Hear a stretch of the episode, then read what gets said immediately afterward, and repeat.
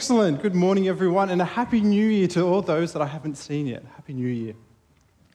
Now, it's quite exciting because not only am I giving the second sermon of the year, but I'm actually giving the first talk of our new sermon series called Big Change. Big Change.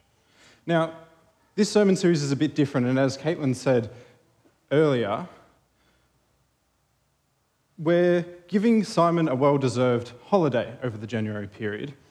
And so it, the young adults are the only people that are going to be coming up here on stage talking to everyone here. Now, hopefully, it'll be the young adults. It's, public speaking is a bit scary, I know, so hopefully, it'll be more than just myself up here. But before we get into it, let's just start with a word of prayer. Dear Heavenly Father, we thank you that we can gather here today. We thank you that each time we read your word, we are filled with your nourishment. Allow your will to flow out and continue to be done on this earth. In Jesus' mighty name, I pray. Amen. Amen. So, as I always sort of do, let me ask you a question. I always like to start with a question. It's the new year, and so has anyone come up with any New, year, new Year's resolutions or goals that they want to achieve for this year. Now, I know I have. I've personally uh, set some personal goals for myself this year, even though we're one week into 2023. And for myself and Alyssa, for the company that we both own and run, we've set out our own business goals for the year and what we want to achieve out of 2023, both short term and long term goals. Now, when we enter into a new year, change starts to happen. And most obviously, we go from 2022 into 2023. That's probably the most obvious change that happens. We go from one year into the new year. Now, when we typically when we go into a new year, we take this time to reflect on what happened last year. And we, we looked sort of briefly at this last week where we spent some time in prayer and in reflection of what happened last year. And as we look upon last year, we like to plan out the future and what we want to achieve and what we want to see changed for the new year. Now, most commonly, what people like to do in their New Year's resolutions is eat more healthily, get into better shape, see, see and spend time with friends and family more. The list goes on and on and on. And it can be very personal, very sort of generic, depending on what you want to do. Now, before we get into the passages today, let me just paint a picture for you, set the scene just to get us sort of started. Now, imagine at this moment in your life, you're, you are working your normal nine to five job. Yeah, you're just going about your business, working your normal nine to five job, and someone randomly comes up to you and they offer you, offer you a new job, a new position at this company.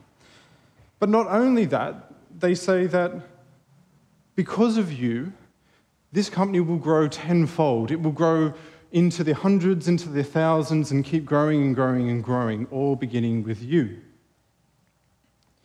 Now, I don't know about you, but I would think this person's crazy, right? Like, uh, me, it all starting with me? That, that can't be, right? It's, it's not going to happen. With all that in mind, New Year's resolutions, what you want to achieve for this year, change, and that little story, let's read our first passage of today. Our first passage comes from John 1 40 to 42, and it says this. Uh, if I can bring it up here. Andrew, Simon Peter's brother, was one of these men who heard what John said and then followed Jesus. Andrew went to find his brother, Simon, and told him, We have found the Messiah, which means Christ. Then Andrew brought Jesus to meet, so, sorry, then Andrew brought Simon to meet Jesus.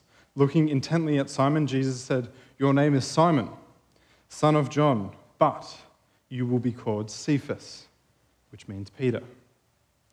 We have two readings. So our second reading today is Matthew 16 13 to 19. When Jesus came to the region of Caesarea Philippi, he asked his disciples, Who do people say that the Son of Man is? Well, they replied, some say John the Baptist, some say Elijah, and others say Jeremiah or one of the other prophets. Then he asked them, But who do you say I am? Simon Peter answered, You are the Messiah, the Son of the living God.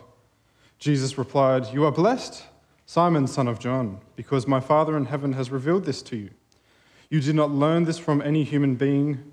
Now I say to you that you are Peter, which means rock. And upon this rock I will build my church, and all the powers of hell will not conquer it. And I will give you the keys to the kingdom of heaven. Whatever you forbid on earth will be forbidden in heaven, and whatever you permit on earth will be permitted in heaven. In the first passage that we read, so in John 1 40 to 42, Simon meets Jesus for the first time. And upon meeting with Jesus, Jesus says that Simon will be called Cephas. Cephas, hang on. I thought we were talking about Simon Peter here. Who, who's Cephas? What, what is Cephas? And that's a very good question. So let's break, break some names down for us. Cephas is a masculine Aramaic word meaning rock. So Cephas is a masculine Aramaic word meaning rock. It's Aramaic. Petro also means rock in Greek. So Petro also means rock in Greek. From that, we can transliterate the two words, the Aramaic word Cephas, into the Greek word Petro, because they both have the same meaning. They both have the same meaning there. We can then translate the word Petro from Greek into English, which is Peter. So, Petro from Greek into English is Peter. So, if you're still sitting there lost and confused, let me do the translation, but in the other direction. When we translate the word Peter into Greek, we get the name. Hang on, sorry. Yes, let me, when, when we translate the word Peter into Greek, you get Petro. When you get Petro, it means rock, and rock in Aramaic is Cephas. So let me just say that again. Peter into Greek is Petro. Petro means rock, and rock in Aramaic is Cephas. Cephas is Peter's Aramaic name, Petro is Peter's Greek name, and Peter is Peter's English name. So you're all with, all with me on that? That sort of makes sense? And Cephas only appears a handful of times in the Bible, and if you can't remember any of that, all you have to remember is that Cephas is just another name for Peter. The two mean rock. Now, circling back to the passage in John, John's passage, notice that Jesus says to Simon Peter, He will be called Peter. He will be called Peter. Not that he is called Peter, but he will be called Peter. It's not yet, this will happen in the future. Now, compare this to the passage in Matthew, the disciples have now spent much time with Jesus learning about him, hearing his teaching, and his, witnessing his miracles. But none of the disciples at this point in time had publicly said to Jesus that he was the Messiah. At this point in time, it was just sort of running theories and they had thoughts about it, but they hadn't sort of concretely said, yes, he is the Messiah. Now, Simon Peter was the first disciple to publicly say to Jesus that Jesus is the Messiah. After hearing this, Jesus then says that Peter's name is now Peter. Not will be Peter, it is now Peter. So from John will be Peter, now Jesus is saying, You are now Peter. Further from that, Jesus continues to say that Simon Peter will be the rock that Jesus' church will be built from. Remember, the word Peter, Cephas, Petro, the word Peter means rock. Peter will be the rock that Jesus' church will be built from. And imagine that. That, that would be a huge honor if you, were, if you were told that. You'd be ecstatic. What if Jesus said to you, You will be the rock that the church is built on? That would, that would be massive. You know, this, this, this person that you've spent so much time with, you've looked towards, you've learned all their teachings, you've seen all their miracles, and then all of a sudden they've bestowed this upon you, that would be, that would be wonderful. That would be great. But I don't know about you, in, this, in the same breath, I would be kind of nervous and would find that sort of very daunting. It's a big, it's a big task to try and do that, and I'd, I'd be afraid of stuffing it up. At the, at the same time, you know, feeling amazing because Jesus has just gave, gave this to you. And so, as, as we see from the book of Acts, after Jesus' death and resurrection, and as we can see in history, as history continues after the book of Acts, Peter does become the rock that the church is built on. Peter is monumental in the success for the early Christian church. All you have to do is open up the book of Acts and you can see the many interactions, deeds, and miracles in the name of Jesus that were performed by Peter. And here are just a few. Acts 9:34 says Peter said to him, "Aeneas, Jesus Christ heals you. Get up, roll up your sleeping mat." And he was healed instantly. Acts 3 5 to 7 says, The lame man looked at them eagerly, expecting some money. But Peter said, I don't have any silver or gold for you but I will give you what I have. In the name of Jesus Christ the Nazarene, get up and walk. Then Peter took the lame man by the right hand and helped him up. And as he did, the man's feet and ankles were instantly healed and strengthened. Acts 2:38 says Peter replied, "Each of you must repent of your sins and turn to God and be baptized in the name of Jesus Christ for forgiveness of your sins. Then you will receive the gift of the Holy Spirit." You see, Peter has this massive change after meeting Jesus. Not only is it a name change, but he went from being Simon, a fisherman, Simon, a disciple of Jesus, to the apostle Peter, the rock that the Christian church is built from. This is a massive change that happens in Peter's life. And as we continue in this sermon series, we will find that when a biblical character's name changes, so does their life. Now, we all know that in life, when change happens, it can be quite sudden, instant, it can happen like that, or it can be quite drawn out. It's a process, a process of change. And it's great and all that Simon, who is now called Peter, is now the rock and has gone through this change, but we also like to call Peter a couple of other things, don't we? Think, think amongst yourselves have you ever called Peter something else? Have you ever referred to him by another name, or have you put something else in front of his name before? Something like Paul Peter? Stumbling Peter? Or even bumbling Peter? You see, Peter is this great figure, but his road to greatness has many ups and downs. Peter wasn't the perfect disciple, he won't get everything right. That despite his good intentions, he would constantly, constantly put his foot in his mouth. Time and time again, Peter would stumble and he would fall. You just have to go back through the Gospels to see Peter's many, many failings. In Matthew 14 22 to 33, when Jesus is walking on water, Peter decides to go out and be with him, and but falls into the water. In Matthew 17 1 to 9, during the transfiguration on top of the mountain, Peter gets to witness Jesus having a conversation with Moses and Elijah.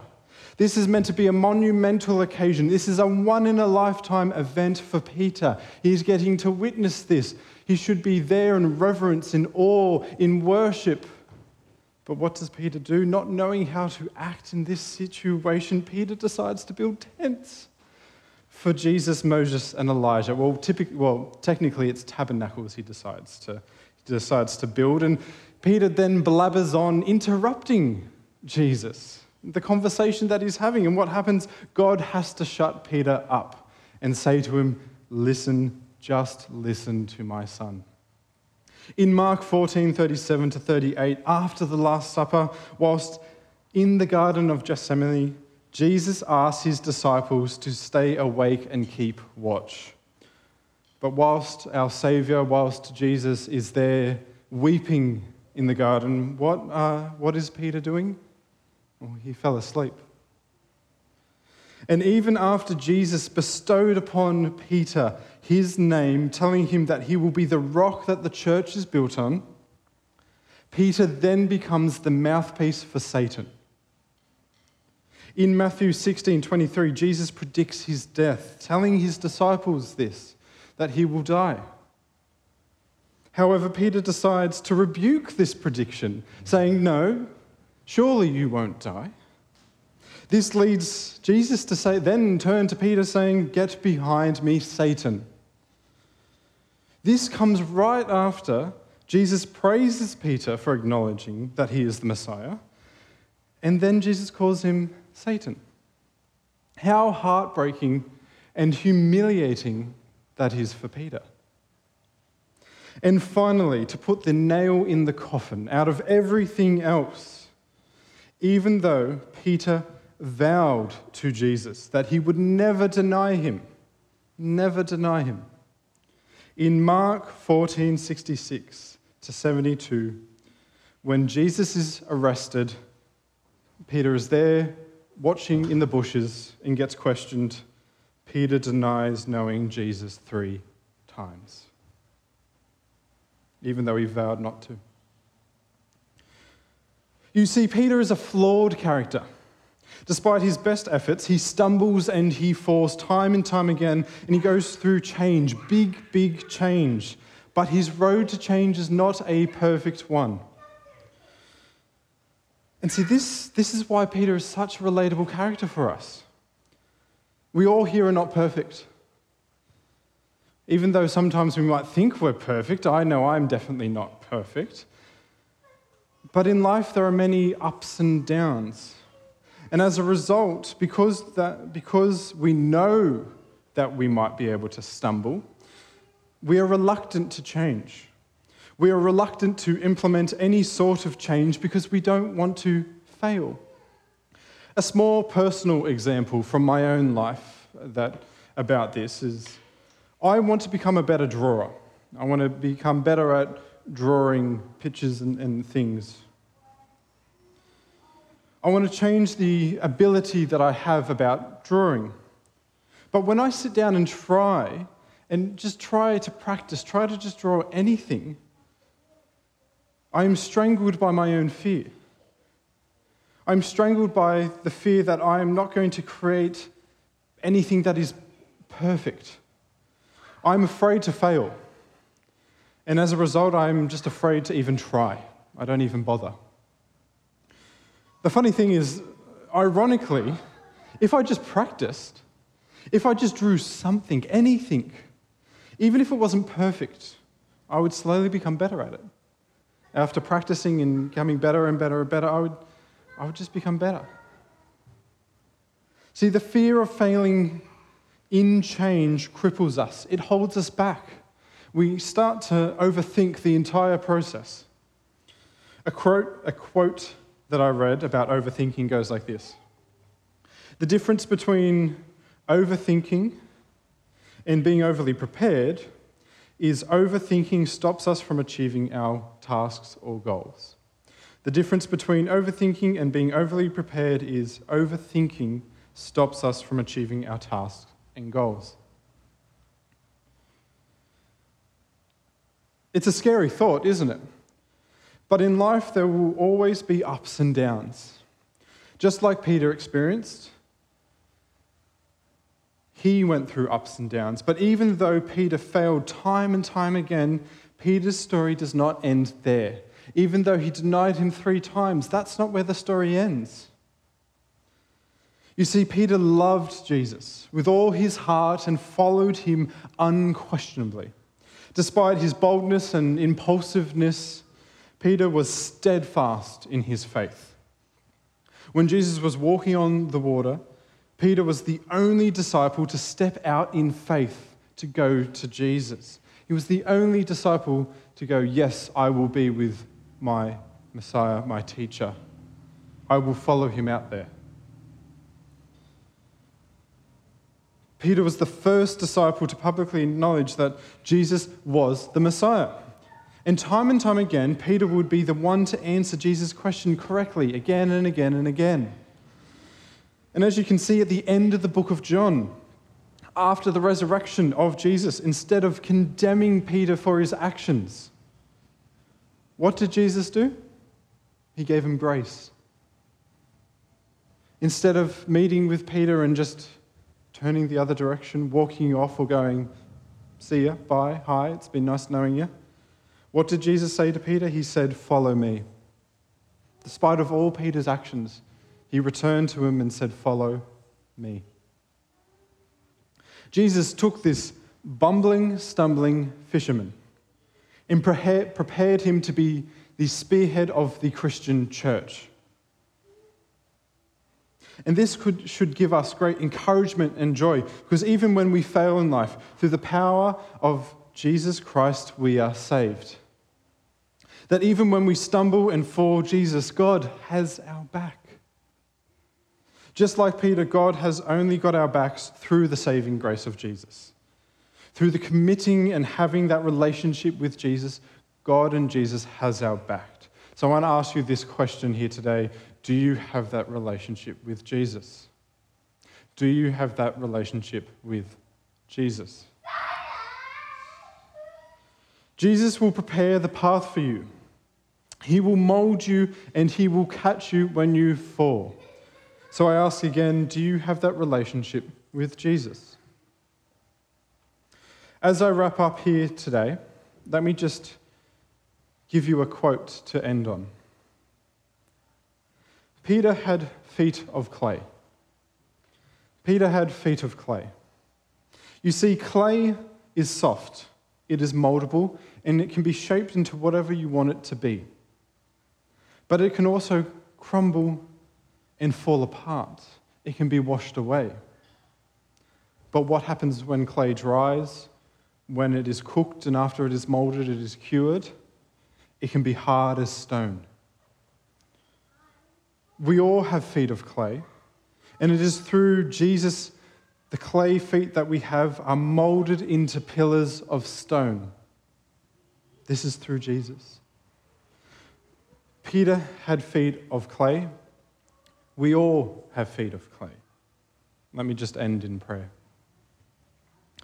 Dear Heavenly Father, we thank you again and again for providing us, your Son's everlasting love.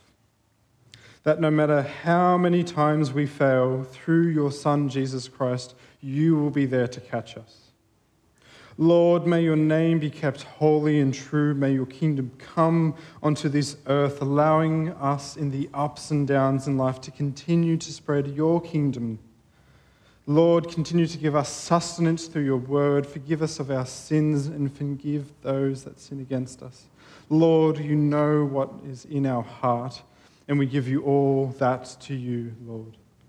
Allow us not to be led into temptation and deliver us from the evil one. Lord, we love you, we thank you, we praise you. In Jesus' mighty, mighty name, I pray. Amen.